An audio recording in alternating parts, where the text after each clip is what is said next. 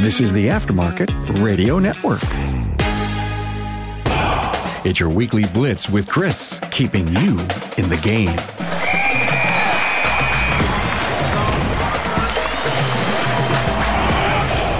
Hey, are you ready to supercharge your auto repair business? This is Coach Chris Cotton from AutoFix Auto Shop Coaching. The weekly blitz is where industry expertise and business innovation collide, getting your engines revved up for the week ahead. What's under the hood, you ask? Every episode is loaded with game changing insights, up to the minute industry updates, and practical tips to shift your business into high gear. We're talking about stuff you didn't even know you didn't know, people. Big shout out to our awesome sponsor, Shop Marketing Pros. Are you looking to shift your shop's marketing from zero to hero? Trust us, you don't want to gamble your livelihood on amateur marketing moves. Go pro with Shop Marketing Pros, your ticket to top tier results. Find out how they can fuel your success at shopmarketingpros.com forward slash Chris. Hey, everybody. I got Coach Brent here. Uh, this is going to be an interesting topic. It's something that's came up a couple of times with a couple different uh, coaches, but we're going to talk about wishing on a star, I guess, and, and hoping the star gets your business corrected, right? Brent, you want to, without giving out too many details, you want to talk about where this topic came from and, and kind of what, what charged it?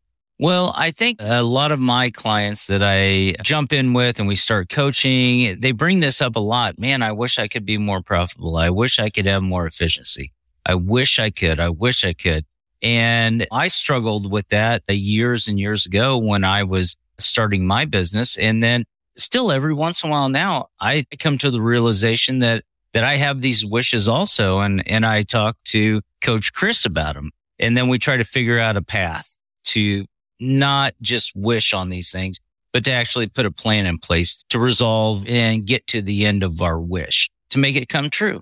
So the big problem we're having in, in this one instance is there's a shop owner who contacted us. He wanted to change. You've been talking to him about it. We made some small changes and making changes on our schedule. We get that. Like we get that the shop owners have their own schedule, but still at the same time, things are not progressing. And now right. the, now the shop owner is like, well, I just don't want to hold anybody accountable or I just don't want to push. Right. Yeah. And that's the case. I mean, we can make all the recommendations that we want, eh, but if the clients don't implement those changes or recommendations, they're not going to see the progress that we want them to see. Obviously, we want them to succeed. You know, I think they want to succeed, but sometimes they are apprehensive to make those changes. And if you string that out over five, six, seven months, you're not going to get any better. You just aren't.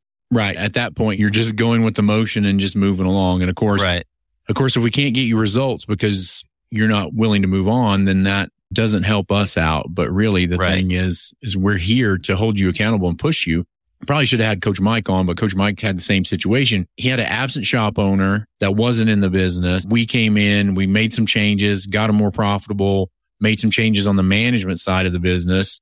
And then because he didn't want to hold anybody accountable, he's like, you know, this is, I don't want to be the heavy. I don't want to be the, the mean person that holds anybody accountable. So he's like, I'm, I'm done. I can't take it anymore. And some people can't they can't be that person. And I know, I know one of the things, like if we're talking about moving the needle and moving people forward, one of the things that people have issues with a lot of times is getting written processes and procedures down. And I know you're big on that. Mm. So can you talk to that a little bit about, you know, maybe the importance of them and then how to get that first one and then move from there? Right. So what we're talking about here is standard operating procedures, SOPs. Every business should have these and it is a daunting task to try to tackle these. And the thing that I would recommend is that you start with a small SOP, a standard operating procedure, like for your technicians or for your porter or whoever that you have in your business.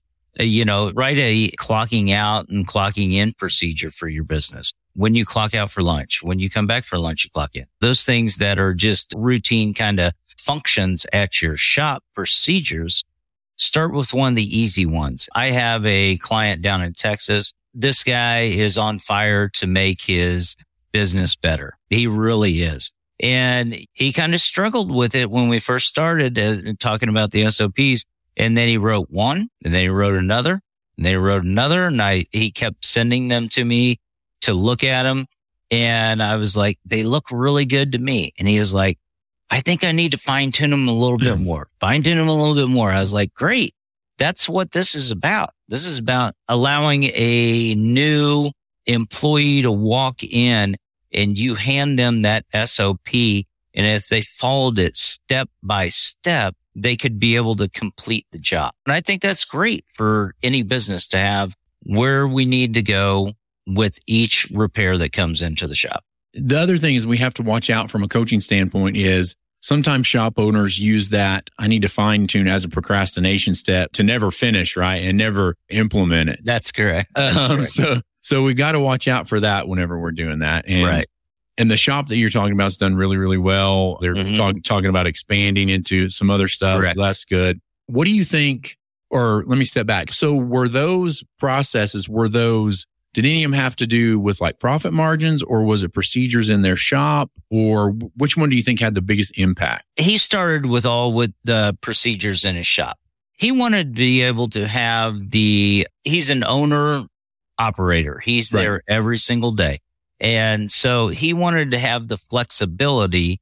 He also has several other businesses, but he wanted to have the flexibility that if he left, he knew that his second in command would take over that procedure that he was doing.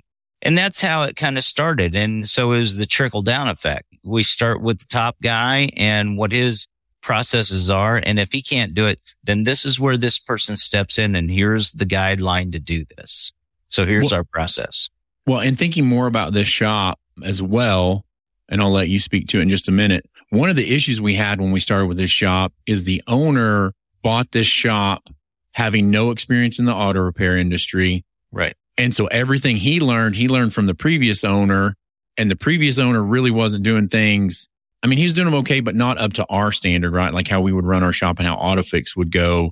And Right. so would you say his employees had a lot of bad habits, number one, and number two, how do you think that affected him in the beginning?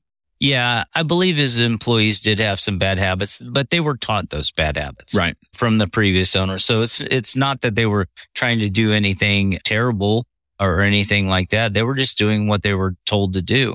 And then when the current owner purchased the business, again, he learned from the previous owner because they were like, this is how we've always done it. And then once we started speaking to them and started coaching, things changed dramatically as far as there were certain procedures that were just, there were procedures that were from like the 1970s that you would do on vehicles. And, you know, like blowing out air filters and stuff. Oh my gosh, don't get me started. Like, like I did an on-site visit on this one and, and had them do an oil service on mine and sat there and watched them in a day. And again, this is all learned behavior. This is what they knew. And, th- and so this is in like North Central, East Texas, dusty, dirty all the time. And people would come in and they'd pull out an air filter and they'd blow it out and be like, looks good to me. And then stick it back in. And I about choked them when I, when they were getting ready to do that to mine. And I was like, no, just replace it, please. Like if it needs to be blown out, it probably needs to be replaced. But then they didn't even get to sell me one because they didn't have one on their shelf. They only stocked one at a time and they sold one earlier in the day. So we had to have that conversation too. So now, now I bet he sells more air filters than anybody in a 50 mile radius. and cabin air filters too. Oh, yeah. Yeah. Oh yeah, and they're they're just they're just killing it. He's like, I can't keep them in stock because they're just on fire with things like that now. And again, it, it's a process change. Now, I get that most shop owners think they're doing their customers a service by saving them money and blowing it out, but I really don't think that's your job as a shop owner. I think you should inspect it, recommend it, and then recommend and advise and then go from there. It's pretty crazy. Yeah, our job as shop owners, because I am a shop owner still, our job as shop owners is to provide the best service that we can for the customer while taking care of the vehicle, not just worried about the customer's pocketbook. At the end of the day, if something goes wrong with the vehicle, we want to be able to say, look, I'm sorry, we recommended that to you six months ago and we're trying to take care of your vehicle. That's where I land with it. My technicians, they recommend anything that they find, nothing. We're not one of those facilities that tries to recommend things that you don't need. We're just recommending it, anything that we can physically take a picture of and show it to you that we need to do to your vehicle. Right. And that's another one, a huge thing through the DVI process. Do you have any shops right now that are currently working on a process or procedure for the DVI? Like they, they weren't doing it and they're trying to implement it. And how's that going? Yeah, I've got a shop in Kansas that started off with a minimal. They did have a DVI when we started, but it was very minimal. I have another shop that we are transitioning in Canada from handwritten inspections to DVIs. We haven't made it there yet. We're transitioning. So we're still working on it. Even when we got them to start doing just the handwritten inspections, that made a huge change in their business. They became more profitable. Their sales went up, things like that. And now once we get them on the digital ones, it's going to be even a bigger game changer. And again, we're not rec- we, you know, we never recommend stuff that we don't believe in or whatever. This is stuff that needs to be changed. So that's huge. Just for your shop for a minute, do you want to tell everybody how you do your DVI? Like how many pictures, the process you have for the technicians and everything like that? Yeah. So what we do is every vehicle, unless it's like a, or we live in Missouri. And so we have these Missouri state inspections. So that's the only vehicles that don't get a DVI inspection at my shop. My technicians, they pull the vehicle in, say it's for an oil service or whatever. While it's on the ground, they start the DVI process. When they lift it up, then they do all the under hood inspection and all that stuff. And the whole time they're inputting these information into our, we have a 25 point inspection and they're entering all that information into our SMS system. And then at the end of it, with all their recommendations and all their pictures, we like to get at least six pictures on a vehicle, whether it be good or bad. Some vehicles just have, they're actually pretty good. They may not need anything that service because the customer did everything the last service. They put those down and then we present that to the customer. After the estimate is done by the service advisor, it gets presented to the customer. And I had a problem for a little bit on the number of pictures the guys were taking. And so I implemented a little bonus program. It's based on pictures and what comes of the pictures. It's kind of interesting. It makes a, a little bit of a competition, a friendly competition out of the shop for the technicians. No, that's really, really good. The other thing I will say is I think it's super important that we share the good pictures because we need to, we need to build value for the vehicle, for the customer's vehicle when we can. That way they don't think that every time they come in, it's like a $2,000 estimate. Like I want to do $1,500 of work the last trip. And then I want them to have two trips where we don't have any We don't need to sell them anything else. And we can share that with them and be like, Hey, your car looks great. Keep doing what you're doing. We don't see anything, any issues, especially with the longevity on vehicles now and everything that's going there. And for the shops out there that are not doing DVIs right now, you're actually kind of doing a disservice to your customer. You are because there's a lot of these cars right now that if we're not looking at the oil quality, how much oil that we're draining out of them, things like that. Some of these VVT motors, they're going to burn up.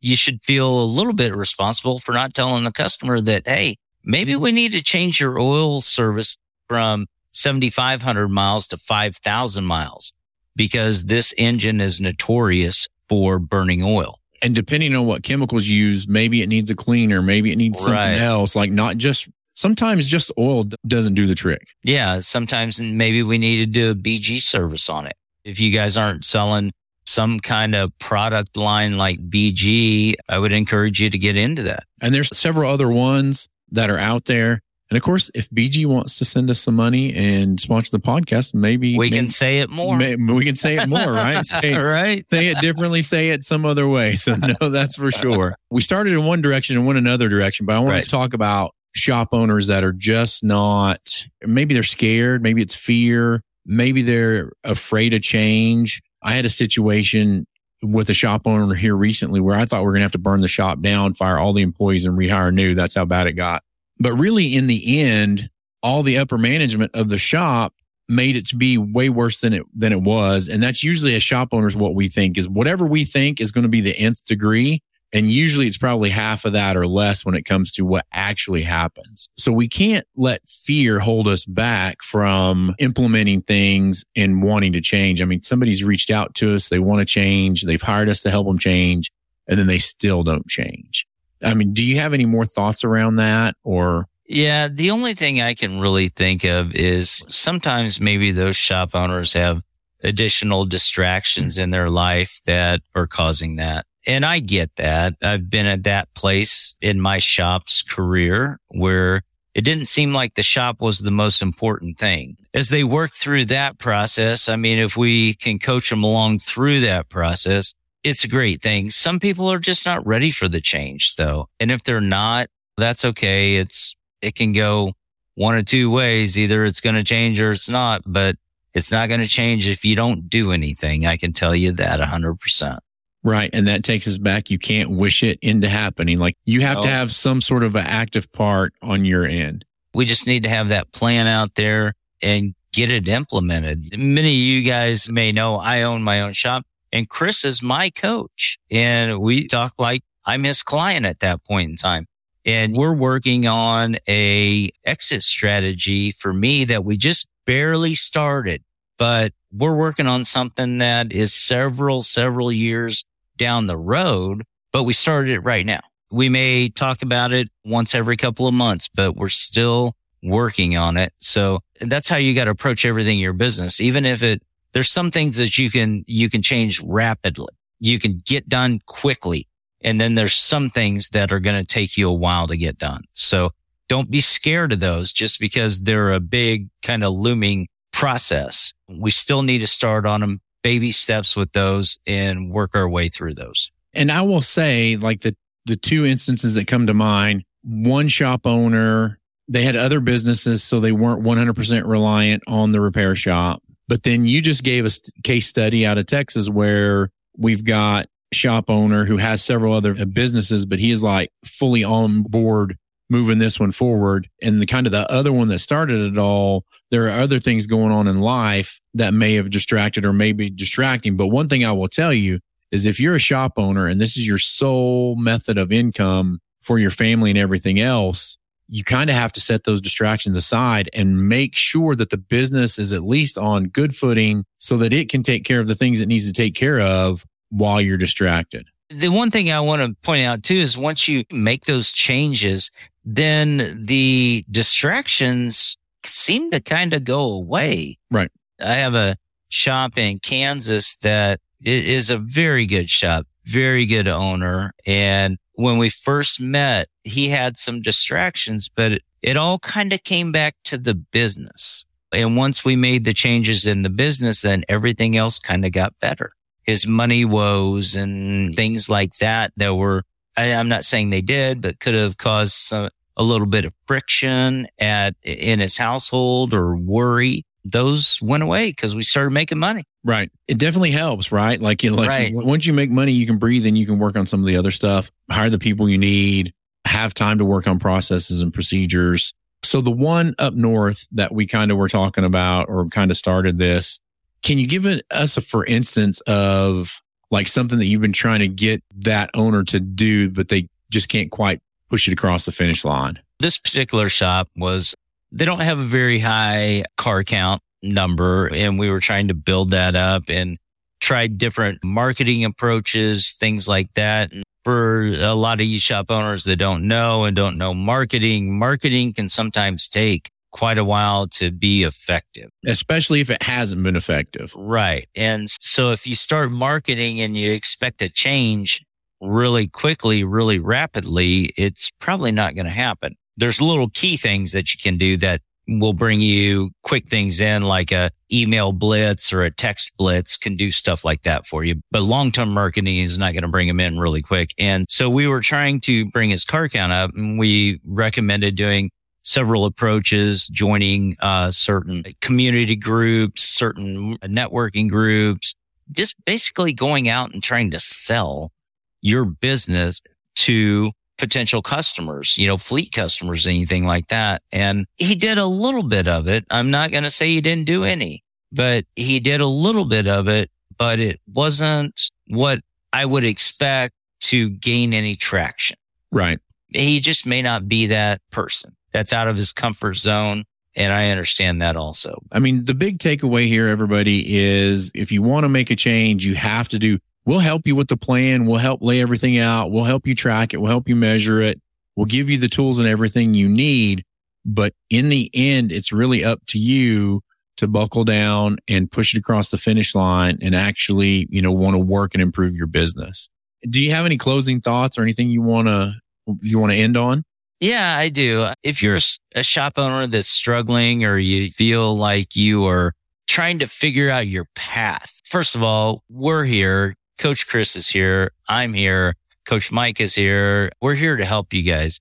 Yeah, we have a lot of resources that we can help you with. Chris has a lot. We're at what 144 podcasts now, Chris? yeah, this is, this is going to be number 141 when it comes out. Okay, something like that. So there's a lot of podcasts out in the internet world that you can listen to. There's tons of articles on the internet. If you don't think you can afford a coach right now, which I don't believe that's true for any shop. But if you feel like you can't, start with the podcast. Start with something. Start with trying to just make yourself a little bit better every day. And then when you think you can afford a coach, we're going to show you that when you join any kind of us, we can show you where our value is and show you that and prove that to you. And one of the other things I wasn't, I don't know that I was going to share this publicly really or whatever. I just, when people reached out to us. I was going to share it with them. But one of the things we found is there's a lot of smaller shops that are struggling that maybe need some different options. So I've shared it with you guys. Mm-hmm. So we're going to have three different coaching tiers that we can actually start now in, in November and December. But really it was part of my, when I sat down to try to plan out 2024, I wanted to have some options for everybody. That way they could start small. And then as they grow, they could grow with us and we could grow with them. So we should have something affordable for anybody. But the other thing is I feel pressure when I sign a new shop to crank some knobs and show them, you know, not only pay for ourselves, but pay for other things and get them more profitable and keep the needle moving. Right. I do too. As soon as I get a new client, I feel like I need to really turn up the volume. And sometimes they're not quite ready for a volume that we have. Right. You know, so, so it, it takes a minute. I just encourage you shop owners out there to do whatever it takes to make it work for you guys. And there's, I don't know how many millions of cars in this United States that we can work on. We, we got a lot. There's tons and tons. There's fewer bays now than ever. Some aren't coming back. It's it's kind of crazy. But anyway, right. Thanks for taking time, coach. I know you're busy. I know it's Monday when we're doing this, so you probably got other things you need to do. But I appreciate your time and keep doing all the good work. I will tell you, Coach Brent got a wonderful testimony the other day. If you haven't seen it or read it on Facebook, you can go to autoshopcoaching.com and look under testimonials. I was expecting a smaller testimony from this other shop in Canada and he wrote paragraphs like it was amazing. It was really, really good. Thanks for taking care of our clients, Brent. I appreciate what you do. So have a good day, everybody. Thank you for having me on, Chris. All right. Thanks. In the world of auto repair, success is not handed to you. You got to seize it. It's all about strategic decisions, effective management, and a thirst for knowledge. Our show, The Weekly Blitz, is your trusted resource every step of the way. A big shout out to our listeners.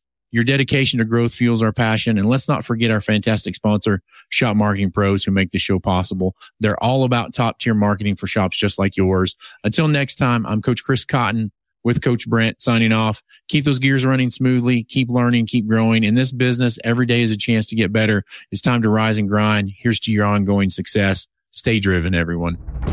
You've been listening to the Weekly Blitz with Coach Chris Cotton on the AftermarketRadioNetwork.com. Follow Chris on your favorite podcast listening app. Let him know what you'd like him to cover. His email is in the show notes. Chris is all for advancing the aftermarket.